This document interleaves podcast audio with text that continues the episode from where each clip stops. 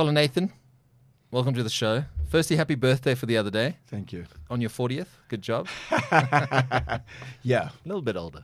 yeah. So I'm 30 plus that. I was going to say a lot of us are at the moment. Yeah, yeah. But congratulations, many more, Mazel Tov, and you, uh, um, yeah, also another congratulations as we get in is this nomination. I mean, the Boxing Writers Association of America, um, the nomination. Obviously, you didn't win, but I mean, it's prestigious company, man. Well done, and, and it's for a job well done, not just in 2022, but you know, you've been consistent over many years. Yeah. Uh, so historically, it's been going since 1926, and I've become the first South African trainer to ever be nominated. So I was just like crazy. When I actually found out on Twitter because they, uh, the Boxing Writers Association of America, actually like uh, tagged me in their tweet for the nomination, and I was like reading this, reading this, and I saw the link, and I saw like trainers, and I saw these, and I saw Colin Nathan. I'm like. Wait, that's me. like yeah, like wha- what's going on here? Is it a joke? You know? So I was I was really gobsmacked and blown away. Um, yeah, just you know, like I started in the sport because I just wanted to. To, to you know, boxing's given me a very special life, and I just wanted to to make make a difference. You know, Yeah, I mean, uh, Tyler was like my, my technical producer. Please, please mention the nomination. Please don't forget the nomination. I'm like, it's here. I've got it on the iPad. We're good. Um, and big shout out to Tyler. The coffee is delicious. the What do you coffee's think, eh? great, Not and bad, uh, eh? coffee's great, and I love the the mugs. All right, cool. Cool. When our budget improves, we'll be able to take mugs home. Okay. You got a pretty neat studio. Looks sick here, man. Thanks, man. Um, but while we're on the the, the whole boxing journey, I, I've I'm a, I'm a fan. You know, as as a journalist, a sports journalist, I sh- shouldn't be a fan. I can be behind the scenes, but not obviously when I'm doing stories and that because you have to be accountable at the same time. But my man, you have grafted, you've hustled um, for many years, and reading a couple articles on you, you were the youngest ever gym uh, boxing gym owner. 2000, is that right? 2022, but also the youngest cornerman in South African boxing history, which will never be broken. And I explain to you why. So when I was 10 years old, I used to, I was taken to the boxing gym and, and, and went to boxing tournaments at the age of seven, right? But then I started tagging into the corner with my late father at the age of 10. And the late Marcus Temple in Cape Town used to chase me away. and then after one of the events, he went up to my father in front of me and said, Look, the act says there's no age limit for a seconds license. And that was the old act before the 2002 2003 act. So now you got to be 18. So I got licensed in 1990. I was 12 years old at the time. and it's a record in South African boxing that will never be broken. I'm very proud of that fact. And like when I tell people I started taping hands and working in the corner when, when I was 12, they, they give me skew looks like, really? So yeah, that's it's it's a big thing for me. You like breaking records, though. You like setting the bar high. I mean, just, and we'll get into your stable of fighters in, in a minute, but your your dad, uh, and I constantly see on social media, you, you know, on the anniversary of his passing, he played a huge role in your life. Yeah, he really did, and uh, yeah, sure, get goosebumps when I think about it. It's because of him that I, I I'm. I don't want to say I'm I, I'm here because of him, but he gave me the introduction to to this beautiful brutal sport, and I'm forever grateful. Like I, I, I can't imagine my life without boxing. I mean, boxing has pretty much dominated my life since since I got a pair of boxing gloves at the age of four, and then just nagging and nagging until I was taken to the boxing gym at the age of seven. But just yeah, I just like and I often think about him like the big fights, you know, or, or, or tight fights, and I'm just often thinking to myself in the dressing room or in the corner, I was like, Dad, just just please watch over me and my athlete, man. Just you know, just look after us. And and my one dream, which obviously will never never happen, but I know he's there, is I just wish that he could have been with me in a high level fight, just by my side, being in the corner, you know, and. But you know, one day when my soul leaves this body, uh, I think our souls will connect again, and we can have a good laugh about my career. And I think I think he'd be proud. In fact, I know he'd be proud of me. So I just wanted to be different growing up, Yeah. And and I think I am. I'm not your typical Jewish boy. Um, I didn't study a degree. I didn't, you know, I'm not a lawyer, but uh, uh, yeah, I think I think God's put me on this path, and I think I'm loving this path. And I often think that I don't think I chose boxing. I think boxing chose me. but it's a love affair that's carried on since for 41 years now, and it's a love affair that will never ever die and end. Well, that's what I'm saying. When in 2000, when you you started your first gym, were you like, "This is where I need to be. This is my happy place"? What was going through your mind at that time? Because that was bold, man. Yeah, so I was actually a, a, a presenter on SABC One. Um, one of those young guys talking about Days of Our Lives and Bold and Beautiful a- after the ad break. And I I wanted to kind of do something else with my life because I didn't want to, I knew that, you know, I couldn't be a TV presenter, a young TV presenter for the rest of my life. And I thought maybe I should start getting into boxing. So I went to Miami actually in 1999 and I saw this concept of, you know, going to a boxing gym, but you didn't have to be a boxer. You could train there commercially, but you could train like a boxer even though you weren't one. And I liked that idea. And then there was boxercise that just started booming in Johannesburg. And I thought, let me open up my own gym commercially. I didn't want to get into pro boxing at the time because I just thought, you know, boxers were full of shit. And I was thinking, like, I don't need Has the headache. changed? Yeah. Um, there's some beautiful athletes No, out there. there But I mean, listen, in every aspect of business, there's always amounts of shit that you got to deal with, right? So, um, corporate, you know, not corporate, it- it is what it is. And then what happened was because I was still do still moonlighting between being a TV presenter, I would go to all the boxing shows, and next thing a fighter approached me and said, "Would you manage me?" And I was like, "Okay, I love the challenge." I mean, I didn't know what I was doing, um, but I mean, I could coach because I did my sports performance in the Sports Science Institute in Cape Town through ETA. So that was my base. So, so I wanted to actually get into personal training and personal boxing training. And then as I got approached by a boxer, so one guy joined me, um, then another guy joined me, then another. So my first fighter came to me with six wins, three losses and a draw. He left me with three, 11 wins, three losses and a draw. Fortunately, we fell out, and fortunately, he passed away. May his soul rest in peace, was my first athlete, who was older than me at the time. When I started, I was 22 years old, and all my fighters at that stage were older than me.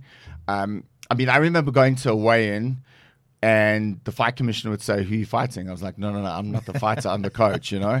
Um, and then just I thought like with that turnaround with the you know the five wins on a trot with a fighter, I thought maybe I could make a career out of this. And a lot of people at the time were saying, "You're wasting your time in boxing. Don't do it. There's no money in it." You know, but I never listened to them. Like, don't tell me I can't do something. And I think that's where I get my fire from. That's that fire deep inside. I don't, and I don't quit. Yeah. I don't quit. Um, and I think that's where where like my upbringing came because I had a hard upbringing as a kid growing up, and um, it wasn't Cape Town, easy. right? Cape Town. I'm a Cape Yeah, Town boy. yeah, Yeah, yeah.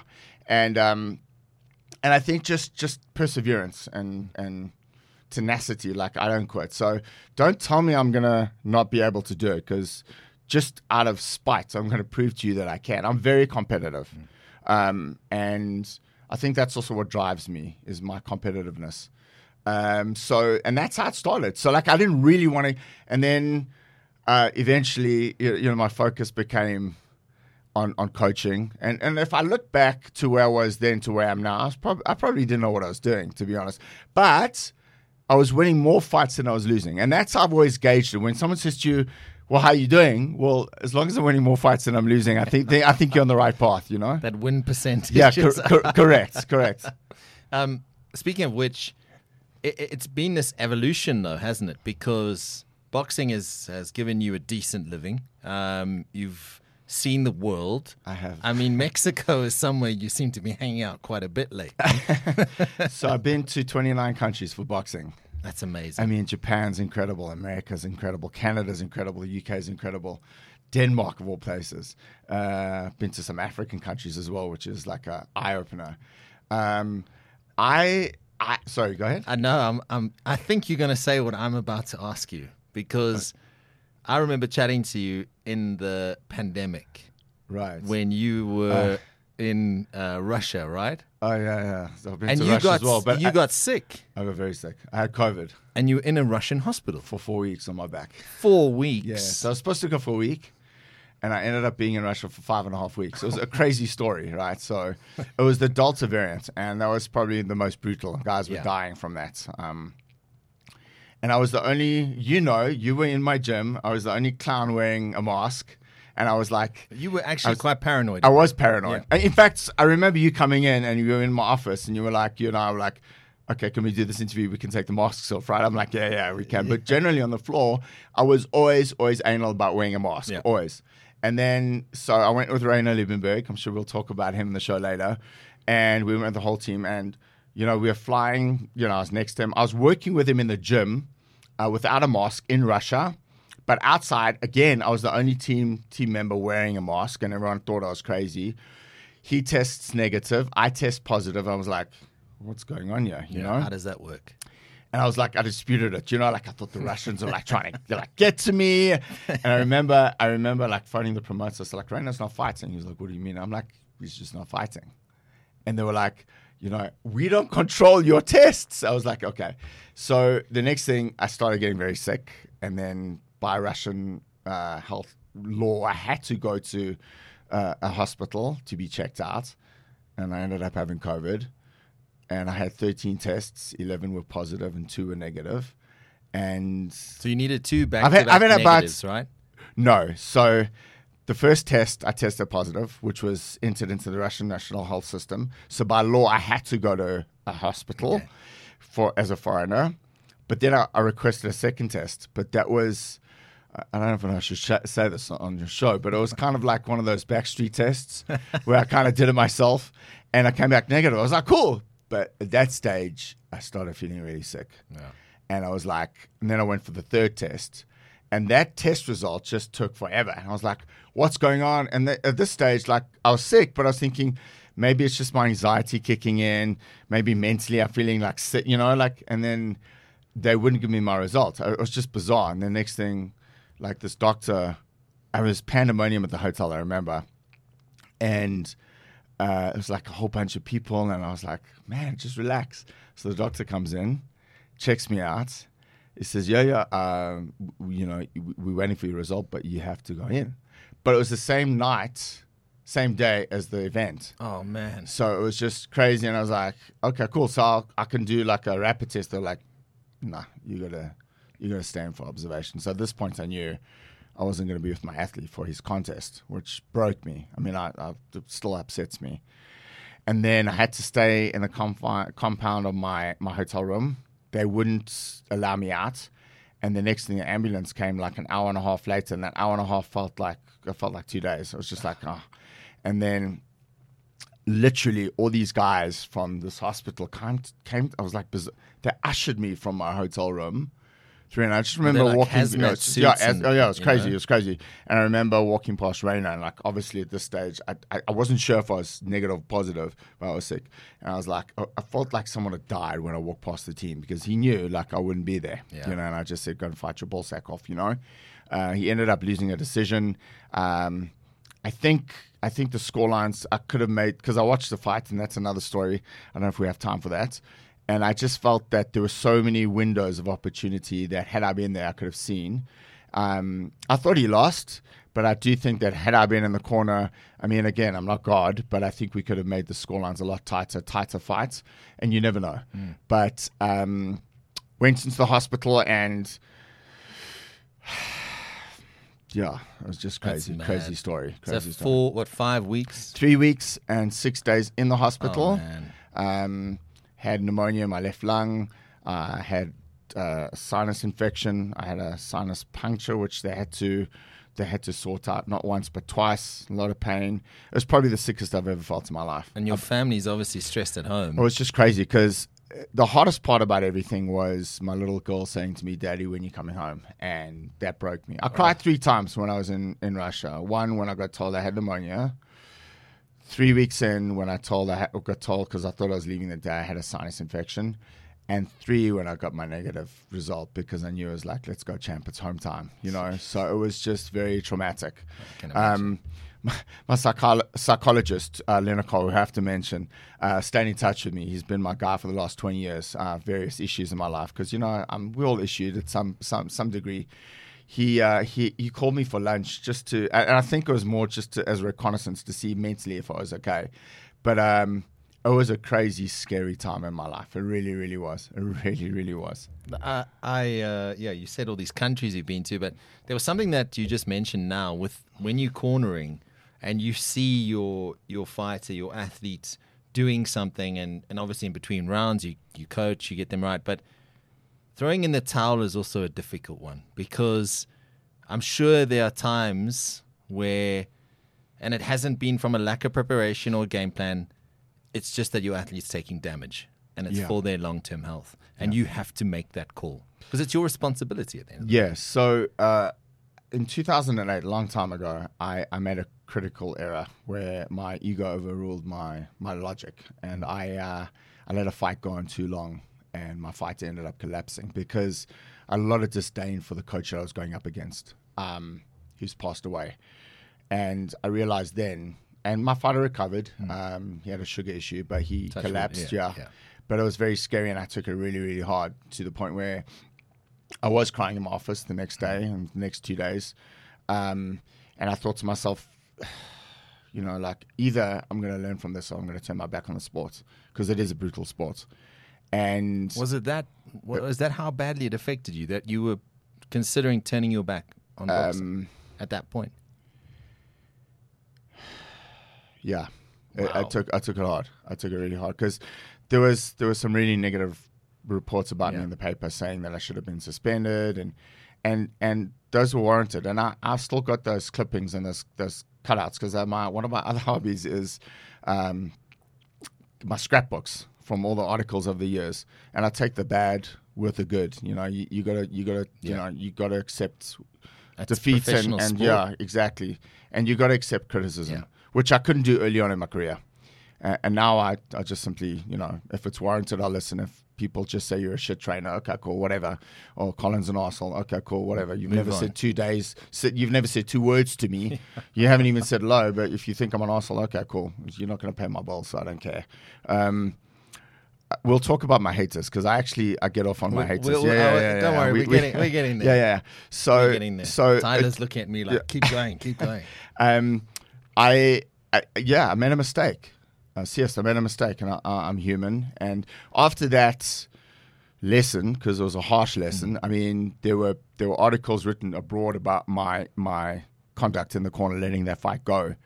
And then you just realize now that you know what you can't let your ego overrule your logic and sense in that corner because someone's life is in your hands. Yeah. And I take that incredibly seriously. Look, a lot of people backed me. Um, a lot of my fans, I guess, were saying, "Oh, well, the referee could have stopped it. Oh, there was also a doctor, or you know." But you know, the sole responsibility at that moment, to- in August 2008, was my responsibility, and I, I cocked it up.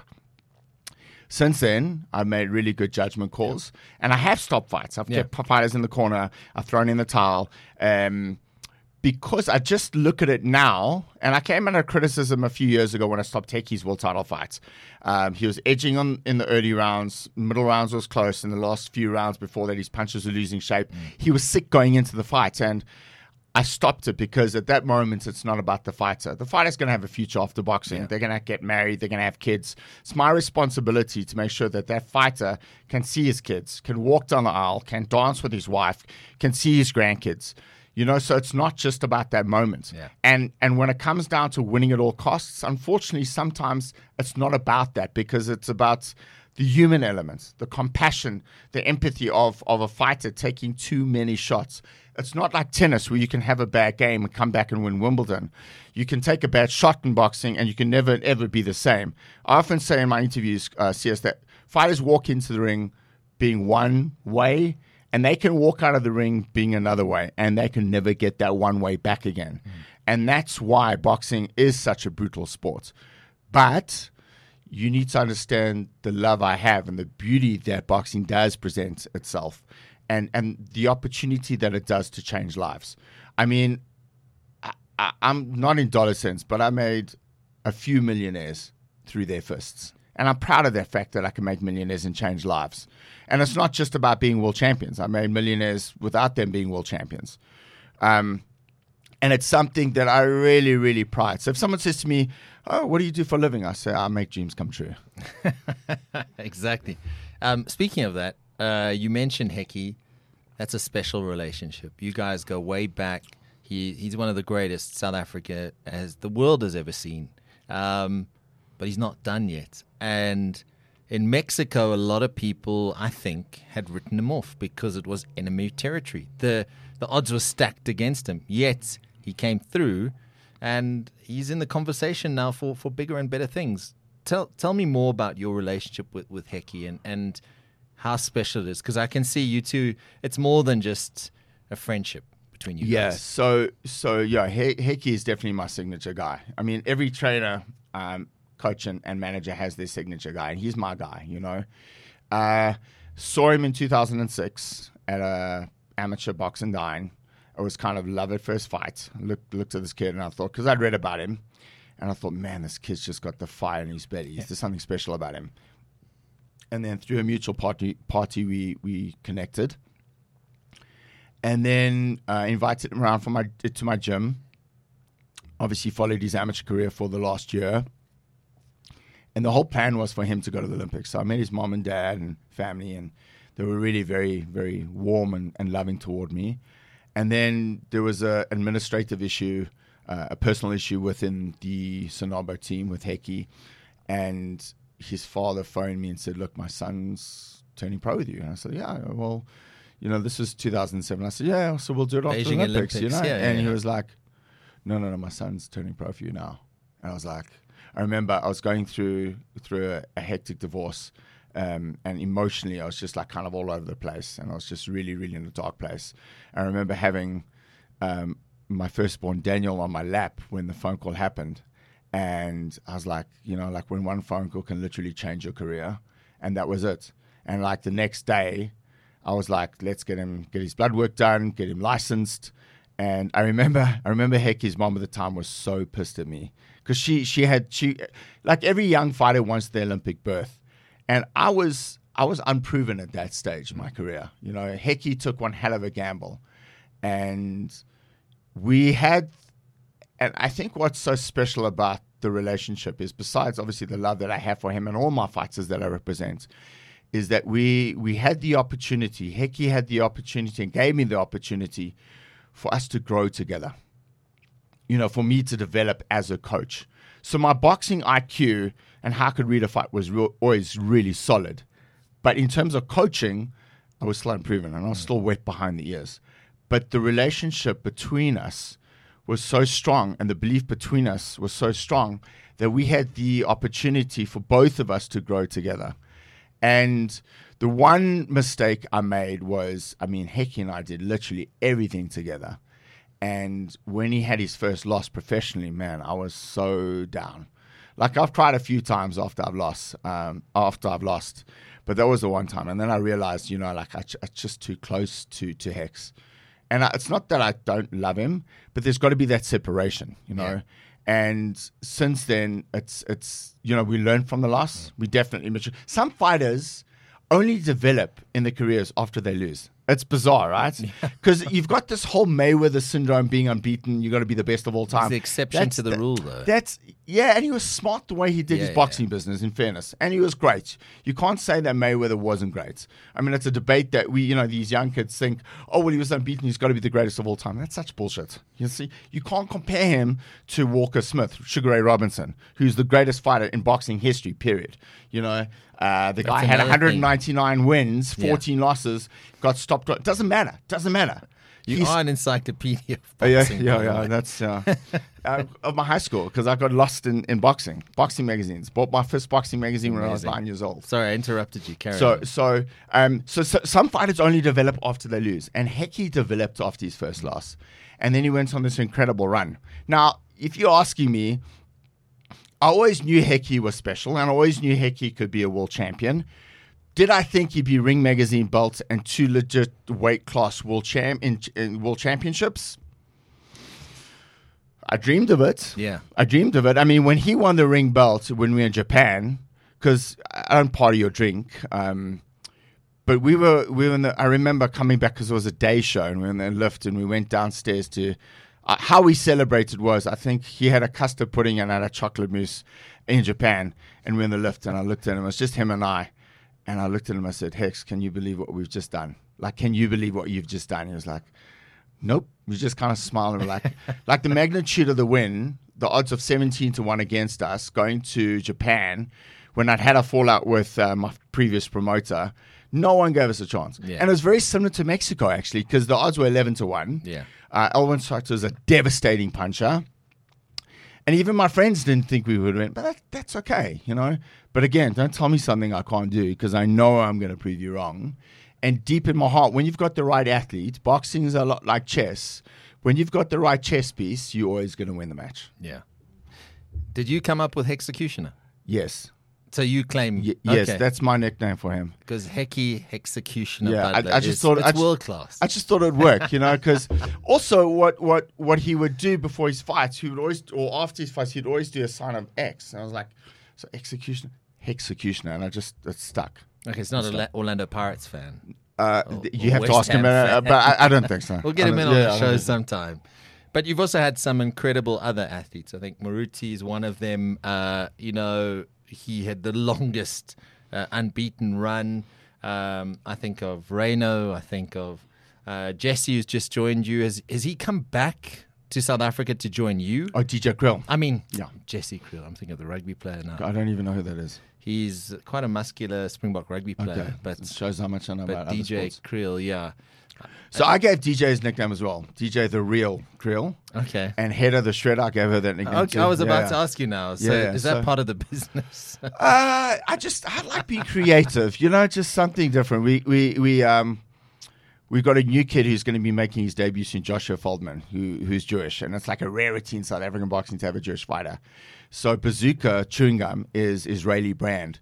So we're either going to call him the Yidden Bazooka or the Kosher Bazooka. so I just think it's you know it's, it's something different and it's yeah. nice and you know like uh but yeah, I've had some incredible, incredible athletes. So DJ is back. He's Yeah. back in South Africa. When he was world champion, I was still managing him. yeah, you. That's why I said Yeah. there is still a connection before he left for the US. Yeah, yeah, yeah. So I was co-managing him, Yeah. even though I was here in South Africa when he won the world title. yeah. And He's that a was guy. one of the nicest kids you'll ever. Like a lot of the guys, most no, I'd say well, we have a very humbling, humble environment in the gym. It's it's very family kind of orientated.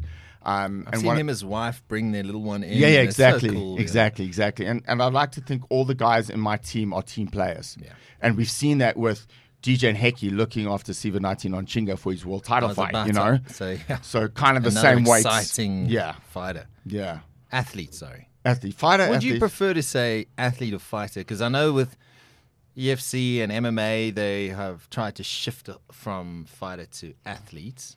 Um, is boxing the same? yeah, I call my fighters athletes. I mean, Because they are athletes at the end They of the are. day. Who Um, fight? Yeah, I mean, it's I, I like using both terms. Yeah. Um, but speaking about, you know, this this sort of generation, I mean, you've got this great team that you've put around. You've got a good stable of athletes. Now, what excites you about the current fighters you have? Because DJ, Hekkie, all these guys, um, the, the kosher guy who's going to come through, um, they all seem to be able to disrupt their divisions, if I can put it that way, and dominate. So what gets me going is talent. Yeah. Uh, I think I've got a good eye for talent, and I love hanging out with talent. You know, so and and also, you know, CS, I love the business component to boxing. You know, when I was younger, I didn't really care. I just wanted to fight and stuff. Now I look at it and it's like, okay, t- a talented kid walks into your life. Like, what possibilities, what opportunities can you create for that kid? Like, how can you take him from A to B and all the way through to Z? You know, so I look at that like, I look at charisma, I look at marketability, I look at looks, I look at, you know, you put a microphone in front of someone, can someone sell themselves? And charisma is not always about opening your mouth and, and selling. You know, it's about, you know, sometimes charisma is through your fists. You know, and we saw that with Manny Pacquiao. You know, when he broke over into America, his English really wasn't that good. And as he started developing into the superstar, his English became better and better and better And is singing. and he's singing. So yeah, yeah. So so I look at all those components, but I I also just I love fighters. I find fighters so fascinating. In in, in the beginning, I, I was fascinated by trainers, but they were bullshit and lie. You know, like oh yeah, we were gonna win this fighter. But fighters I find so pure and innocent and, and real. why I love boxing so much is it's an honest, real sport. Um, it's a conversation between two guys in the ring that just I, I find I find it like intoxicating. Even guys who, you know, I watch a fight on TV or I'm at a fight and these guys really don't have a lot of skill. But last year, particularly, I saw one fight that ended up in being a four round draw. But these guys absolutely destroyed each other for four rounds. For me, it was a fight of the year. Um, and I was on an SABC broadcast that I was doing. But, you know, they're never going to be world champions, but they just let it all hang out in the ring. It was like, and they were just two great human beings. And I just think it's such an honest conversation between two men in a ring or two women in a ring. And it's just such an honest, honest. I've always said boxing is parallel to life. And sometimes life can be unfair. Equally, so can boxing. Um, but also, you know, do you believe in miracles? Because I do. I, I believe in miracles. Yeah. Um, I have a special needs son at home, and he is my miracle child. Jamie Shah, super uh, sweet cheeks.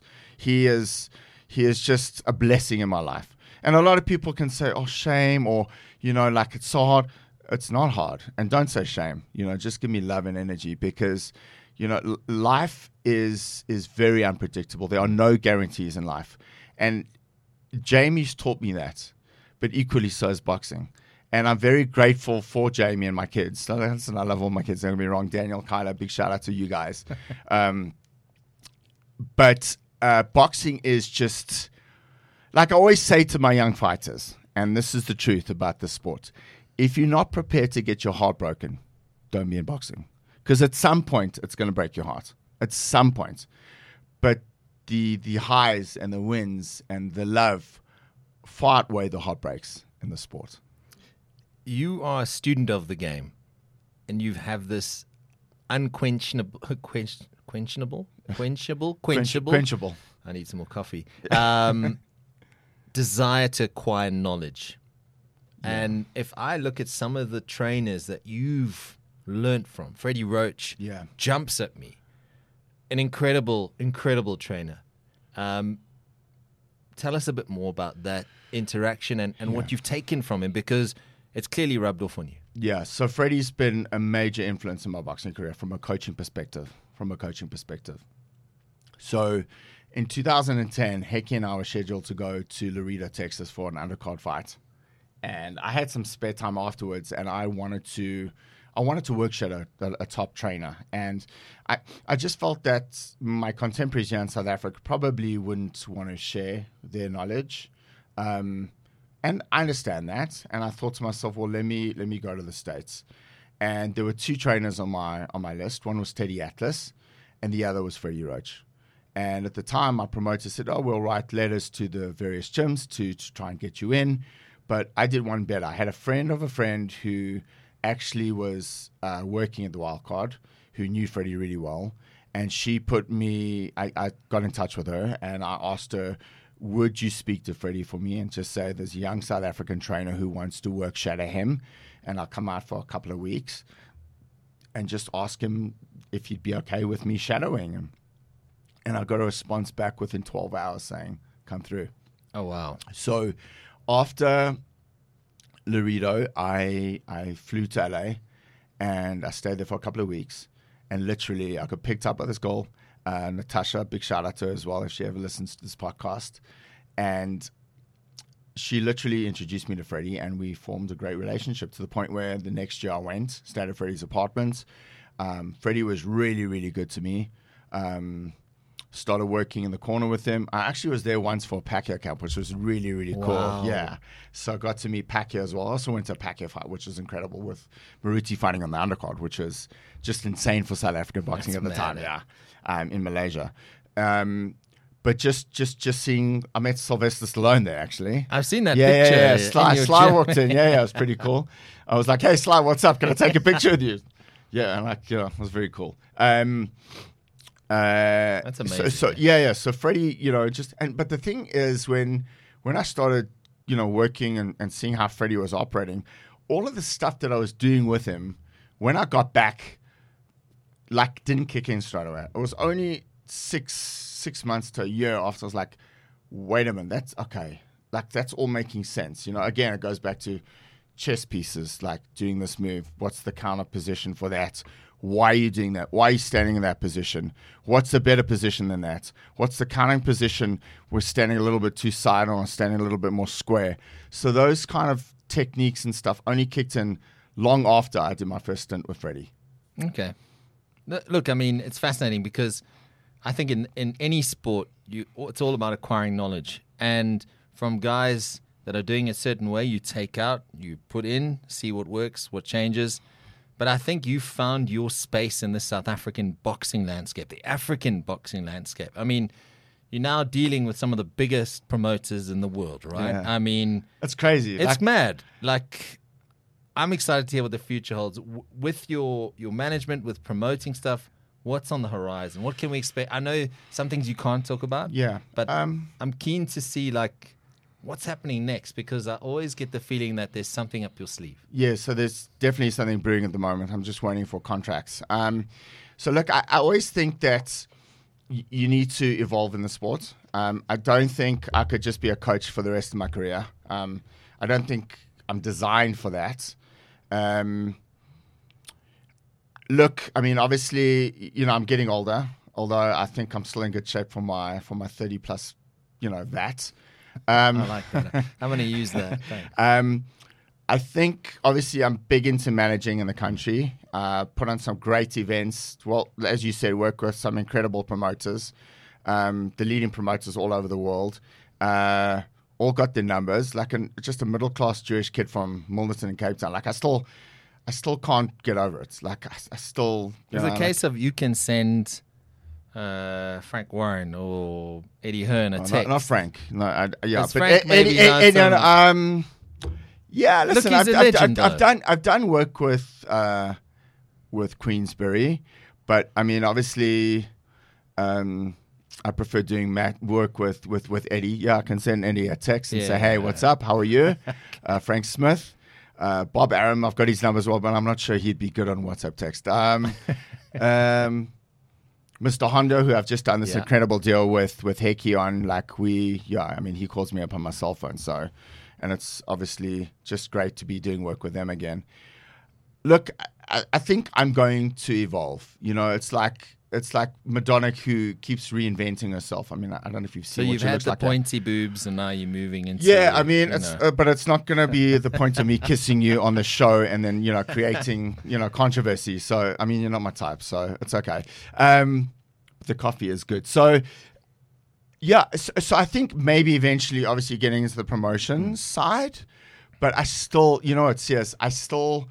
I really still have a passion for coaching. Like I really, really love coaching. I love, I love developing athletes. I love, you know, and again, being in that corner is, you know, when you're in that dressing room, someone actually, one of my fighters said to me the other day, Coach, do you feel, do you get nervous? And obviously, if it's four rounds, it doesn't matter. You still get that knot in your stomach. And it's that knot that drives me. And it's an indescribable feeling.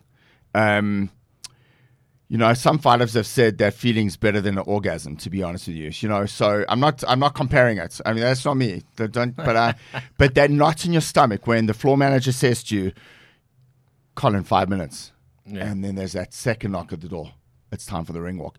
That feeling is indescribable. It's, it's a feeling and adrenaline that just can't be matched and being in that corner and you know my one friend michael tamura who i also want to give props to said to me he, he was on a podcast once and they were talking about trainers and he said it's colin colin nathan's like he's got the controls of a nintendo game and he's pushing the buttons and the fighters are responding and i love that because you know you can change the complexity of a fight being in the corner.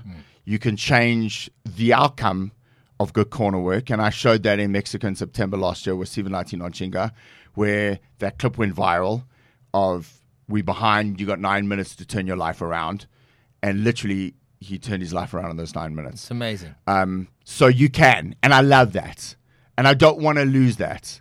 And I'm still very, I still very am hands on. A big shout out to Sean Ness, Johan Tritter, and, and Shannon Strader, who are my assistant trainers in the gym. Um, we got a very, very strong training staff and strong team. Um, but I, I'm still very hands on. uh, but equally, I'm spending a lot of time in my office making phone calls, sitting behind my laptop, doing deals. And that there's now a 50 50 ratio of, of my workload. So 50% on the floor with my athletes and 50% in the office behind lap, my laptop making calls and meetings.